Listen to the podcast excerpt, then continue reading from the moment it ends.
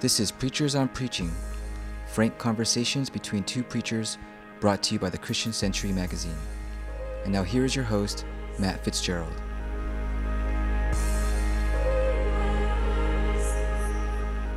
Vince Amlin is a young preacher. He spent seven years as an associate minister and just recently, just weeks ago, became the new co pastor of two churches Bethany United Church of Christ and Gilead Church, both of them here in the city of Chicago.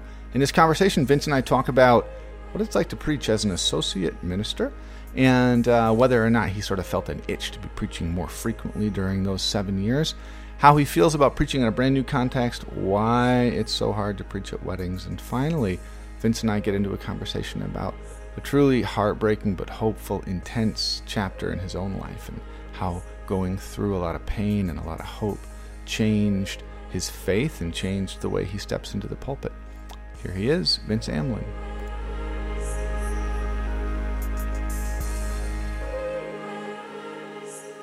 So let's talk about how you got to the point where you're starting a new church and also stepping into a long established church or trying to revitalize one in some ways, right? Simultaneously. But prior to that, um, you served for seven years as an associate minister in, I want to say down in, so here we are in Chicago, down in Gainesville, Florida. Is that Yeah, right? That's right. So first of all, um, tell me about Gainesville. What kind of like that's a is it where University of Florida is? Yeah, of okay. course. So is it like a typical college town? Is, is it like Ann Arbor or Madison? Uh, I mean, they wouldn't say it's a typical college town, but it's yeah, it's a typical college town. I mean, very much uh, you know a strong university community. Uh, I think you know being part of a church that wasn't.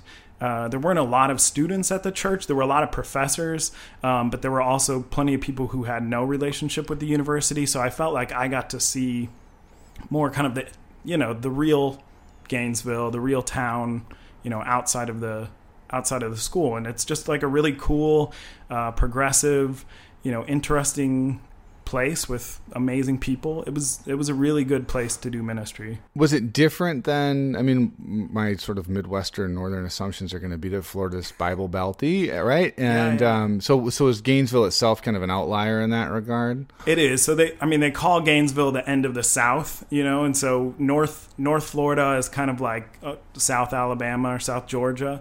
Um, but Gainesville is that like blue donut hole in the uh, red donut around it. So So to be a, a mainline liberal Protestant preacher in Gainesville wasn't like perhaps as sort of um, alarming as being one in I don't know. Uh, Bell, Florida, Starke, Florida. there we go. Uh, right. I mean, there was a sort of a larger context that held your church. Is that yeah, right? yeah, very much so. I mean, So did you? at its worst, a bubble. about okay, yeah. Did you feel um, preaching in the South was it did was it different than? I mean, you hadn't lived down there before, right?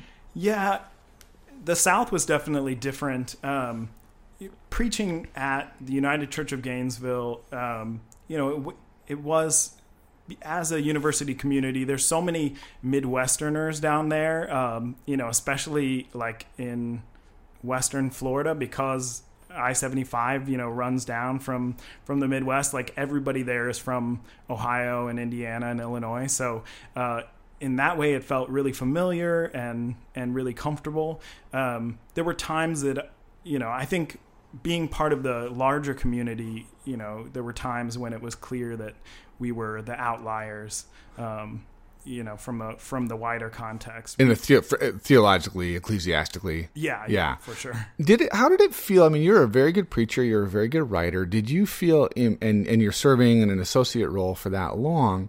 Um, did you feel a, a a gnawing sense or a growing sense over the course of your time there that I really ought to be preaching more? Was that something that you aspired to or longed for? Not at all. Like, if anything, well, I, should say I had really generous senior colleagues the entire time I was there, and so I got to preach uh, once a month. Uh, When I started there, there were four of us ministers serving, and uh, when I left, there were three. Um, but throughout the time, I was preaching once a month, and kind of came to feel like once a month was just about the right amount of times that you know at least that I should preach. Now I'm going to be preaching much more than that, but you know it felt like if I had a month to uh, think about it, I might have some you know one good thing to say. Did your did you preach your way into a particular voice over the course of that time? Did you did you like start off coming out of seminary maybe thinking I'm this kind of Christian, I'm this kind of preacher, I fall into this theological school, and whoa, seven years later, look at who I am now. Did, was there that? who that have happen? I become? Yeah, yeah, uh, yeah. Well, somewhat. I'll say it, it felt that way. Um, although recently, having preached my last sermon there, I went back and looked at my first sermon from that. You know, just to do kind of the bookends for myself, and ultimately that worked into the into the sermon. And I was surprised going back and reading that first sermon. I was like, oh, I actually am the same person, you mm-hmm. know, and I had a style and um, a, a, point of view from the beginning uh, that I thought was more different than it actually was. Um, but that place certainly shaped me. I, I think. Um, what would the difference be, or the assumption of difference at least? Um, like, if you had to say back then, what, how would you have identified yourself theologically seven years ago as opposed to where you are today? Yeah. Well, I guess theologically, I was kind of a strange fit to go down to that congregation. I knew it was um, very progressive, and, and even more than that, it was um, kind of expansive in terms of the religious beliefs of the congregation. And um, I came out of seminary, I think, you know, much more sold on a particular version of Christianity. I was, um, and still am deeply influenced by uh, by intentional Christian community and um, which often is like Mennonite in its theology, um, or you know neo orthodox, and just the idea of like the the seriousness of the commitment of being a Christian and and what it means to uh, be part of the church.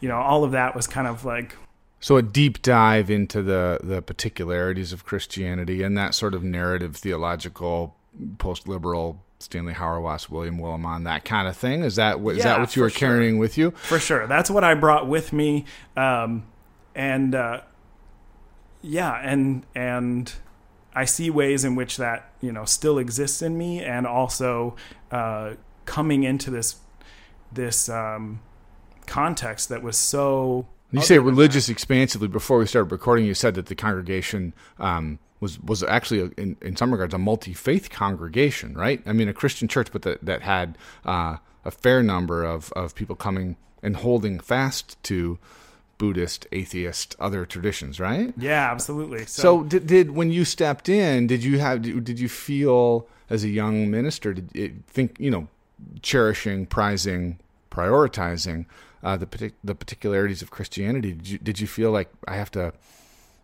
have to tiptoe here, or did you feel like I'm going to rock these people back on their heels with the pure gospel? Like where where, where was I on that spectrum? Yeah. Well, uh, so um, so during my interview weekend there, uh, I remember they they put their ministers through this kind of crazy. Uh, I I thought it was like akin to if there was a reality show for ministers, like uh, this gauntlet of uh, things that I had to do. And it, so it was after like a 13 hour day of interviewing.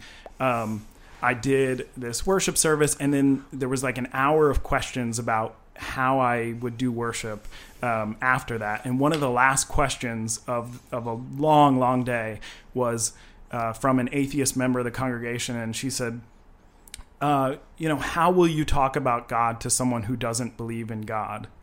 And so uh, I woke up at two thirty that morning and thought, "What the hell am I doing?" you know, or what what does this mean? Uh, in terms of like, I don't know how to answer that question, and I don't know if I want to, or yeah, or yeah. I mean, what does it mean for me to live into all of that, all that that question asks? You know, I mean, yeah. is that a question that I should should be answering, or you know, um, and so really for the first easily for the first year i woke up at 2.30 and 3 in the morning like consistently when i was especially when I was called on to preach, uh, just just holding that tension and figuring out, you know, what does it mean for me to be to affirm a specific Christian faith and a meaningful and um, uh, active Christian faith and to minister to uh, a congregation that that doesn't necessarily affirm that. And part of what I, you know, love about um, that theology that I went in with is that um, it, it's all about, you know, like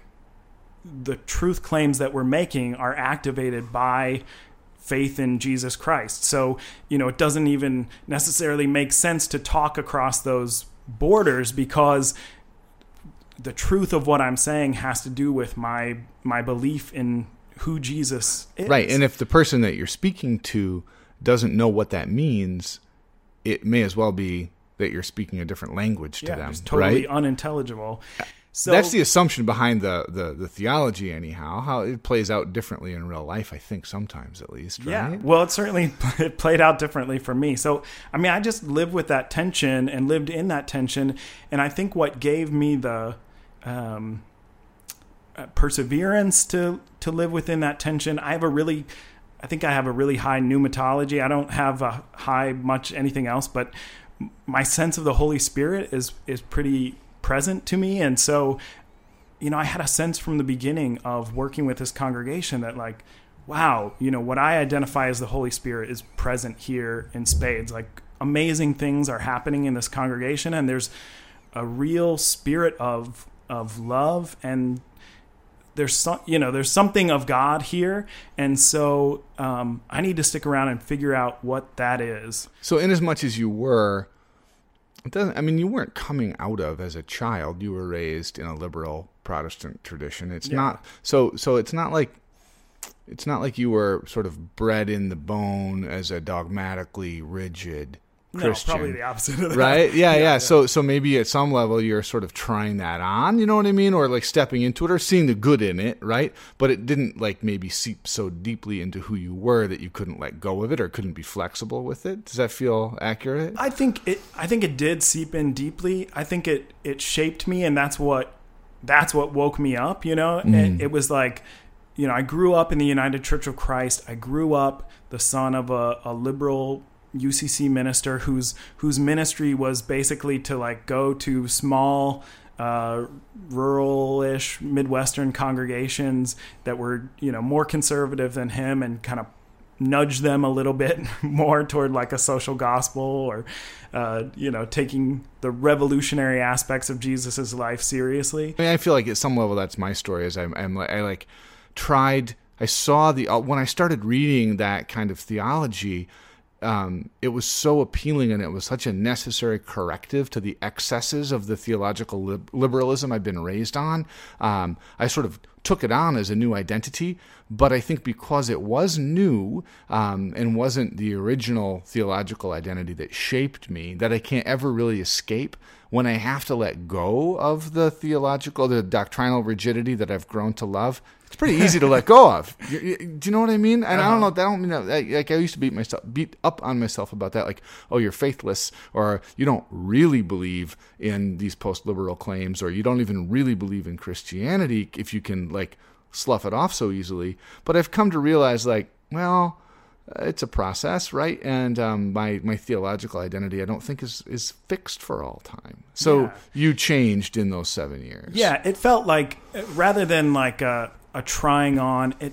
Um, it felt like something I came through. I, a necessary corrective is is helpful language, and also just you know something that I had to um, ultimately you know blend with uh, with the kind of liberal Christianity that I came up with, and then you know come up with come out with something different than either of those. You know that that there was some kind of synthesis that happened in me while I was in Gainesville. And not only did you come up in that liberalism, but also then there you are preaching to it and with it, right? Yeah. And immersed in it again as an adult.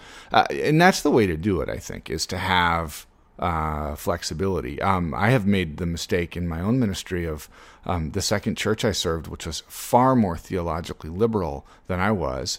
Um, I, I think I thought to myself, okay, my role here is to um, help God pull the scales from their eyes and you know bring them to Jesus and teach them that this is not something you know, a, a, relatively orthodox Christianity or relatively orthodox Protestantism isn't something to fear. It's something that is incredibly life giving. I had experienced it that way. You know, I do not want to go through the narrow gate until I finally did and found myself, I like to say, you know, in a much more spacious and broad place than I mm-hmm. ever was before. Um, and so I remember the second sermon I preached at that church. I preached a sermon about you know, you know the the obstacle between God reaching into your life uh, and you is your own pride in insisting that you know better than Jesus does, and what you need to do is submit, right? And and uh, I, I, honestly think I then had to spend the next two or three years undoing the damage of that one sermon. Let's talk about preaching at a brand new church. So here you are. So you're serving a neighborhood church here in Chicago. It's been around for a long time. Uh, it's had its ups and downs, and is now um, right. You know, pretty small. Pretty small, right? In a in a pretty big building. Yeah. Um, but has a core group of people that absolutely love it, right? Yeah, and have super faithful core. High expectations for their new pastor. Um, let's talk about that context first. Like, how many how many sermons have you preached there? I've preached actually just one. So I'm co-pastoring with a, a friend of mine from Divinity School, uh, Rebecca Anderson, and I'll just mic check her right now. Uh, but uh, so she preached our first week and our third week, and I preached the second week, and I'm preaching again. Then you're on tomorrow. Do you feel like they're um, like? I sometimes think of like this sort of uh, like triple consciousness of of someone hearing a sermon. You know, like they're they're getting hopefully the word of God right? But in this context, they're also like kind of probably projecting out like, oh, this is the new minister, and I'm going to be listening to this guy for a long time, and you know, do I like it? And then on do the I other hand, they're also sermons on Mexican wrestling, exactly. And then and then two, know. like in this context, like they're probably also thinking, can this guy do what needs to be done here? Yeah. You know, it's not only yeah. not not just do I like it, but is this going to be effective for the people who are pushing their strollers outside the building right now who aren't in here? Like, will they like it? Yeah. Um, when you're when you're, do you feel heard right now when you're preaching, or does it feel like just the sort of phenomenon of newness overwhelms everything? Oh, it's definitely the phenomenon of newness. I, you know, it's. I, going from a congregation where I'd been there for seven years and had just like deep, tight relationships with the congregation, just felt like so known uh, and and felt like I knew them so well uh, to like going to this new congregation. It feels like I've lost a superpower or like lost a sense you know of you know one of the five. It's like uh, all of a sudden all the things that I thought I could do uh, are gone and it turns out like it was what the congregation was doing for me you know what or at least you know what we were creating together. Yeah. and so um you know, I tend to use humor in my sermons fairly regularly, and right now it's like nobody knows to laugh, you know, and so it. Or maybe you're not funny. Well, yeah. So I guess we'll find out in a couple months. No, yeah, right. exactly. I found the same thing. It's like, uh, or like the right. You have to sort of like reveal, especially if the person that you're uh, following didn't use humor in the pulpit, right? Right, um, right, and certainly not in the same way. I mean, that, yeah, it, it reminds me of preaching at at weddings. So I remember this wedding I did last last year, and um, a friend of mine was there, and afterwards she's like, "You were so hilarious, but no one laughed." I said, "Yeah, welcome to preaching a wedding. Like it's a community that's not really a community. They don't know each other. They don't know you, and so there's just this sense. I mean, it's going back to that sense of like, what does it mean for people to see you as a minister? Yeah. You know, there's all this projection. There's all this sense, uh, you know, of what's supposed to happen in worship um, that you have to dismantle or just like live through and and show them well actually this is how i do this. This is who I am. And at the same time, it's not a great platform for doing any kind of dismantling because you also, while doing a wedding is something that as a as a preacher and a minister, you know, is a regular occurrence for you.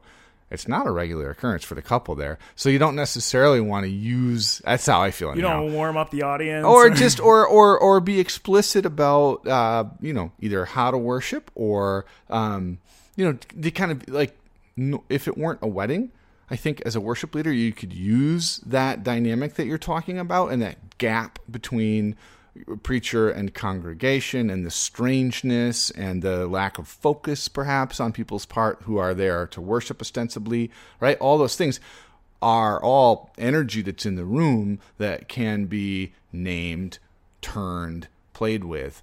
But if you're doing somebody's wedding, it's it's probably not the context in which. I mean, if there's Right. anybody out there listening who knows how to do what I've just described and also allow the couple to feel like they're having the day that they've been dreaming about, please be in touch. Right, maybe in like one or two sentences that you could do right at the beginning. No, yeah, I mean, and there's no point, right? Because, I mean, well, maybe there's a point to creating a community for that time, and I think we try to do that as as preachers, you know, as as best we can, also within like the cultural context of what weddings mean in America. But but yeah, but it but it does matter when you're starting in a new church and you can do that work and kind of name that like, oh, you don't know when to laugh yet, so let me tell you yeah. Laugh now. No. Or it's okay to laugh, right? Right. And Yeah. and um, uh, that's yeah, that's hard. It's funny because the the, the reverse is true too.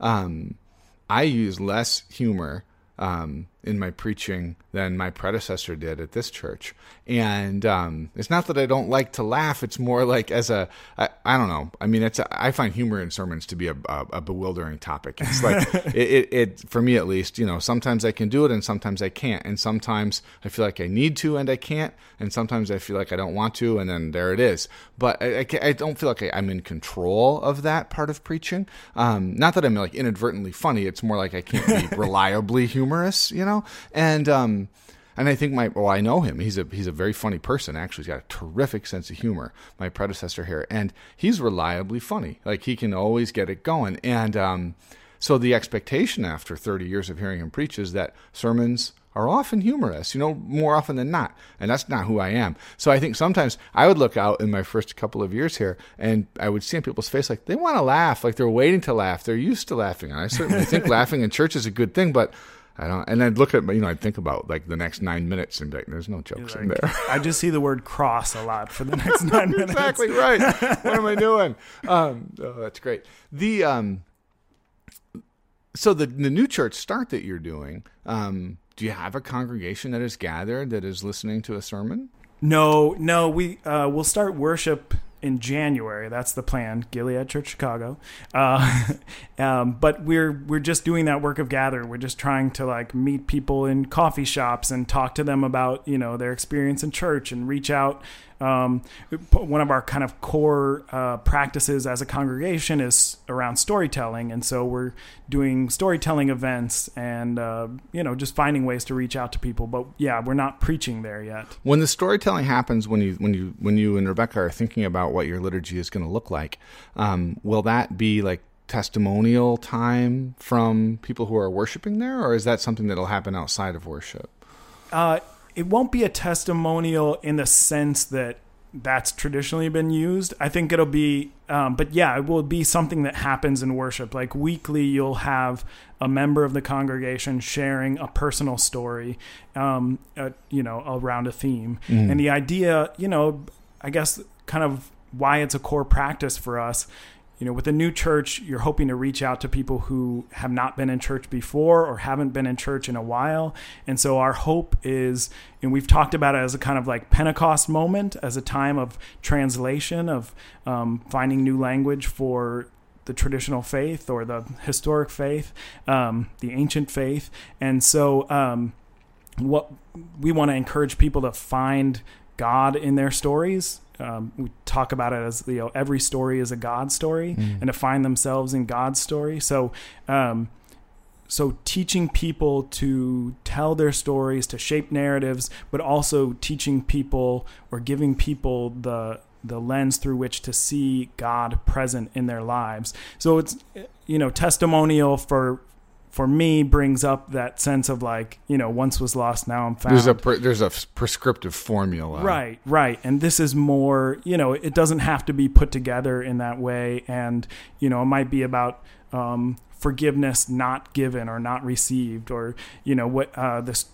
you know, a moment of transcendence, whatever, whatever that looks like for the week. uh, We're going to be doing probably worship themes. And so um, thinking about, you know, what's the story um, around transfiguration or Where do you think the energy for new church starts, church plants? that are, you know, that don't look like the church that you were raised in. Um, where's that coming from in the mainline? There's a lot of work being done in that area across different mainline denominations. A lot of money being spent. Um, I wish more money were being spent on those.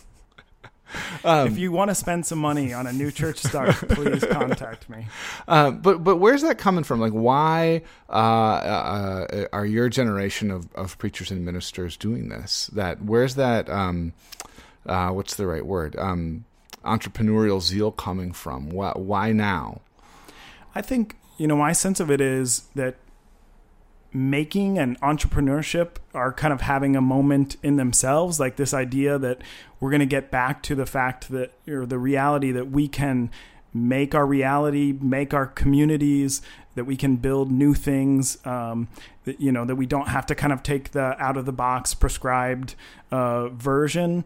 You know even though that I mean, when we're talking about the church, that's something that I've loved. The churches that I've been a part of, um, you know, for for us, I think it also has to do with seeing the energy there is around community, around storytelling, and believing that um, the church has a story to tell, like believing that the gospel still has power, and wanting to use this new form, uh, you know, as or, and and not even just wanting to use it, but believing that it's a potent way for for church to happen. You know, believing that people's stories are a place where God shows up, and so um, you know there are people.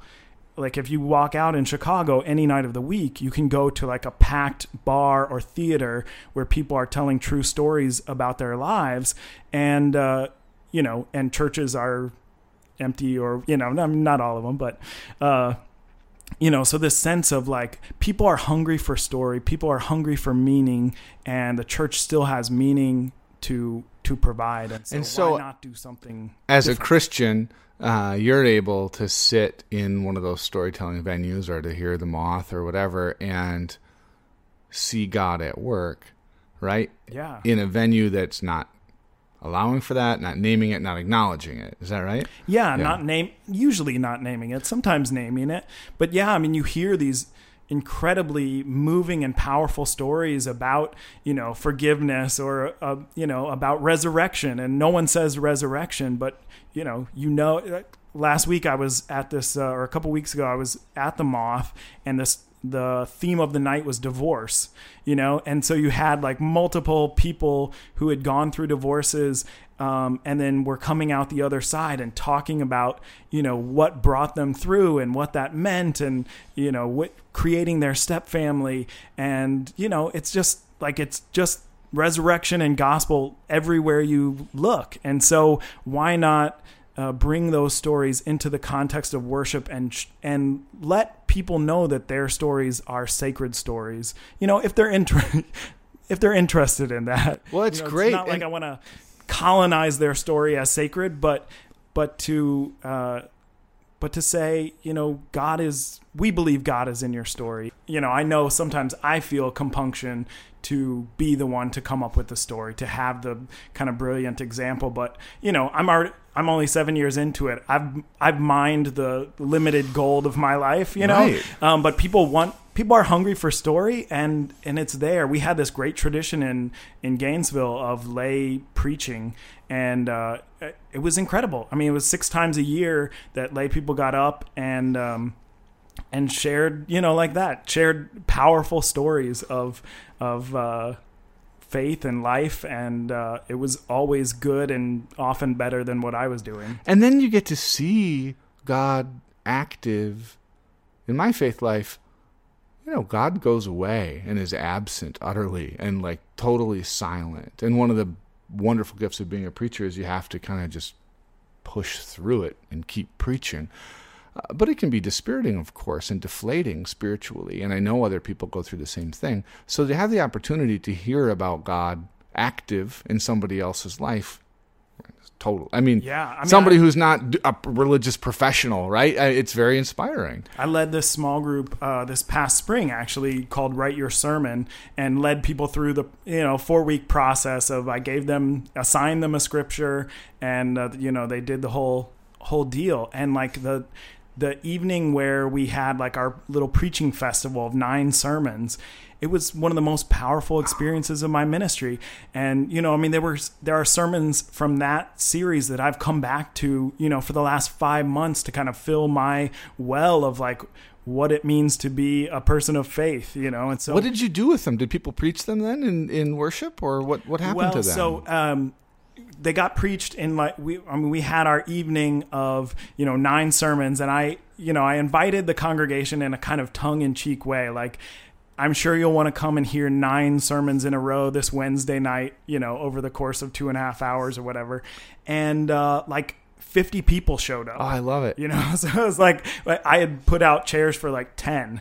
So so uh, you know, people were for were hungry for that. Um, I know one of them ended up getting preached uh, just a couple weeks ago in in the regular Sunday service. It's it was just like uh, a really incredible sermon. Many a, of them were. What a wonderful idea. Let me ask you about your own life and your own recent, um, um, you know, the circumstance of, of your daughter's birth, which is both, of course, great joy, but also a, a rather traumatic um, uh, set of circumstances. She arrived quite early, right? She um, was, yeah, she was somewhat early, but also um, had this condition called uh, intrauterine growth restriction, and so she wasn't. She was almost 33 weeks gestation, um, which can be okay now, uh, but she was born one pound one ounce. Mm. You know, w- more like she had been at you know 27 weeks or something like that and uh, yeah i mean it even really started before that the kind of trauma of it we went in for the 19 week ultrasound, found out she was measuring at 15 weeks. Uh, were told to come back for weekly uh, heart rate monitoring and told that one of those weeks her heart would have stopped and um, and then we kind of take the necessary. So you steps. were given like a, you were given a death sentence. Yeah, so absolutely. Was. Oh, and so for seven weeks we did that. So you would go to the doctor with the anticipation of this might be the week. And, and one of them would one of the them week. will be the week. Oh man. Um, and so we did that for seven weeks. When she got to, I forget, I guess it was 27 weeks or so. Um, they said, well, uh, she she's still here, and so uh, there's some chance that even though she was uh, even much smaller at that point, less than half a pound, I think. Um, you know, there's some chance that if she was born now, we could um, we could save her life. And so they admitted my wife to the hospital. She was on bed rest for five weeks, and then Nola was born. Um, yeah, and then like for the next three months, she was in the hospital. There were like all these times when uh, she, you know, we would talk to a doctor, and they would say, "Well, uh, there's this issue. It's either this kind of catastrophic thing, or maybe it's nothing." And like three or four times it comes out as nothing you know? Like where like we were given you know a death sentence multiple times and over and over again uh, delivered from that. And that's your first child. Yeah. Um how did like did you feel in the moment when you were like on that i don't know i mean having this sort of like last minute reprieve over and over again about your daughter's life. Did did you feel held, protected, or did you just feel like you're running right? You know, like like existence itself is like sort of raging out of control all around you. What? Yeah, I felt ultimately I felt held. So shortly after it, this happened, uh, we found out like the, that she wasn't growing properly, like right at the beginning of Advent. And we had this tradition of Advent contemplative prayer where we would gather in small groups. We would listen to a passage and do Lectio Divina, and then gather in small groups and kind of share about uh, what we heard and also like our prayers for the week.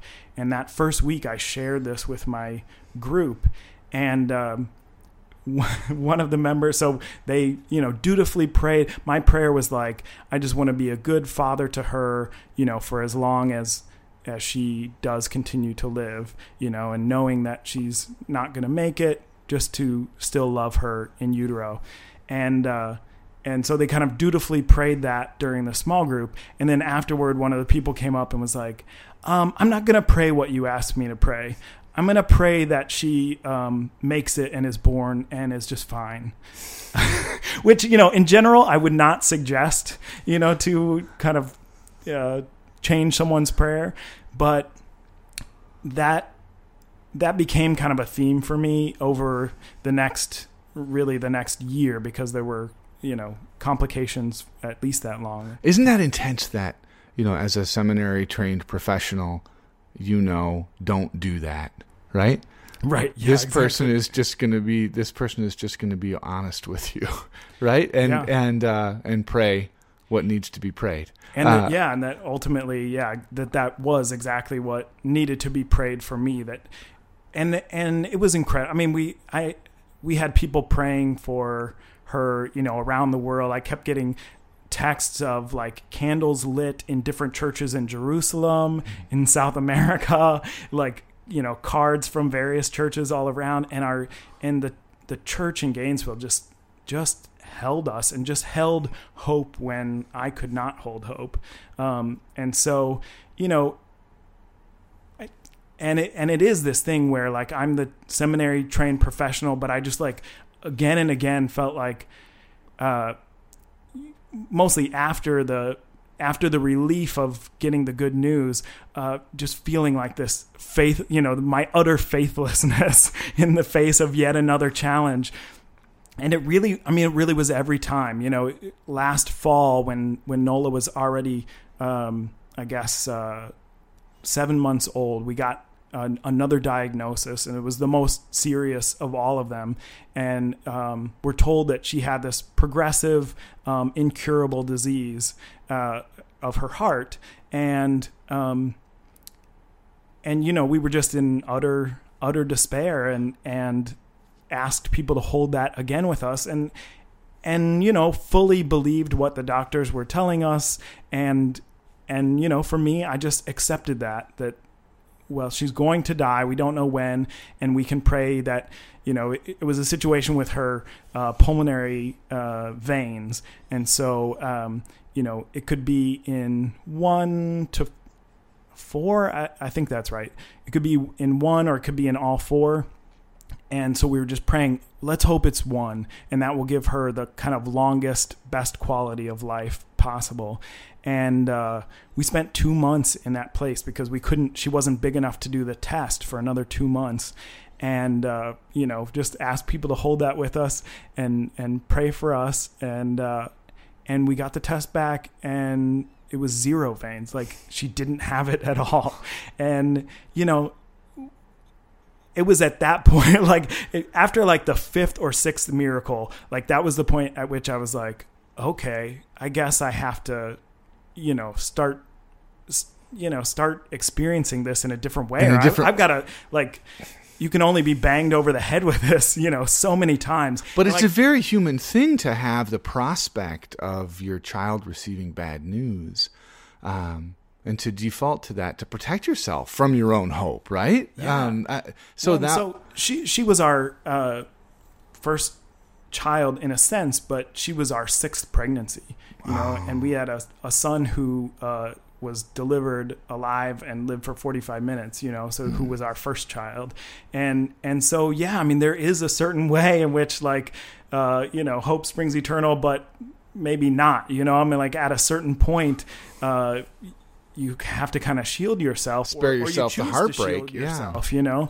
And I mean, it's such a it's it's uh it's such a great lesson of faith to like then keep keep putting yourself out there. I mean, I think parenthood for everybody, you know, no matter what their situation is, it's like the, continuing to put yourself out there in love and and knowing that you have no control over this person or their life or you know their well-being. Uh, how has this is maybe this is a crude question, but how has that experience affected? I guess the I mean the, the the big and most important question is how has it affected your sense of, of God in your life? But but how has it affected your your preaching? Has it? I mean, it must obviously have have or I don't know. These things take a while to unfold, so maybe it hasn't happened yet. But there's no way you're keeping that. Not, I don't mean to use it as a as a story in a sermon, but there's no way you're keeping that experience out of the pulpit, right? The way that it's um, shaped you, hurt you, healed you. Yeah. Yeah. Well, I I think more than affecting my like I was thinking about this and that you know the mechanics of my preaching. I'm not sure that someone from the outside could like look at sermons before Nola and after Nola and really see any difference. Um, but the experience of going through that as a minister and you know going through the hardest moments in your life publicly in front of a congregation of 700, you know, and where we were really in a position where people knew the intimate details of her health. I mean, not in an inappropriate way, but um, it just became it was such a big thing that it was impossible to not have them be a part of it. Um, that was like deeply affecting, and I think and I think bonded the congregation and I in a profound way. You know, I mean, so to that idea of like, I mean, it's the opposite of preaching at a wedding or preaching to strangers. It's like we had gone through this thing together and, and, you know, how could we not both be changed by that experience? And I just had this sense through that whole time of like this kind of self conscious sense that, like I am ministering to people as I am just living through this, you know, and so, you know, it didn't show up. I mean, it has showed up explicitly in my sermons, but but it also just showed up in in my own sense that like if there was ever a time to be true to who I think I'm called to be, like now is the time, which is like a weird thing to say. Like it, but that makes perfect sense. Yeah, yeah. I mean, I mean, does my does my ability to minister, my call as a preacher, rest upon everything being good in my life at a given moment, or does it rest upon the power, the love, the grace, the call of God? Right. Right. Um, and you can preach, you know, dozens of sermons about the cross, uh, you know, or or about suffering, and uh, but when people see you in the kind of depths of your suffering like what does that look like and what and I don't know. I just had this sense of like, what permission am I giving people to experience their own sorrows and and and just who do I want to be in this? You know, I mean, it, like I said, it wasn't it wasn't an artificial thing. It wasn't kind of play acting, but it was just this sense of like, I I'm aware, and I think as ministers, we're often aware that we're that we're being watched, that we're living our lives kind of publicly, and uh, and who do I want to be? Who does God call me to be in this experience? God is working for the good in all things for those who love God, kind of category, right? Yeah, uh, yeah. When you can tell that story, you know, to a congregation down the road, but no one. I mean, the the experience of going through it together, and really, I mean, we were just really held in prayer by a congregation in Gainesville that that maybe didn't. I mean, many of them don't didn't pray regularly. I mean, many of them did, but um, you know, a congregation that was skeptical about a lot of traditional uh, God language and God practice, yeah. um, but who just like went to bat for us. like, you know, like I wouldn't use the word prayer warrior, but like definitely prayer. Definitely warrior. did it. Oh, that's wonderful, and that's a nice example. Then you know to kind of bring this full circle of you coming into that context as perhaps more of an Orthodox Christian than they might have wanted or expected, um, and how that we talked about how they shaped you, but how you shaped them as well. To to see that as um, as love, right? Yeah. And to give it back to you. Vince, thank you so much for this conversation. Just oh, greatly awesome. appreciated. Yeah, thanks for having me. Of course.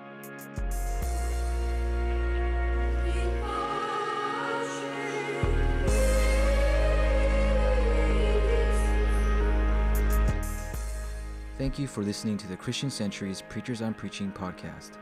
This episode was edited by Neil Ellingson with technical assistance from Kyle Hooker and Elizabeth Palmer.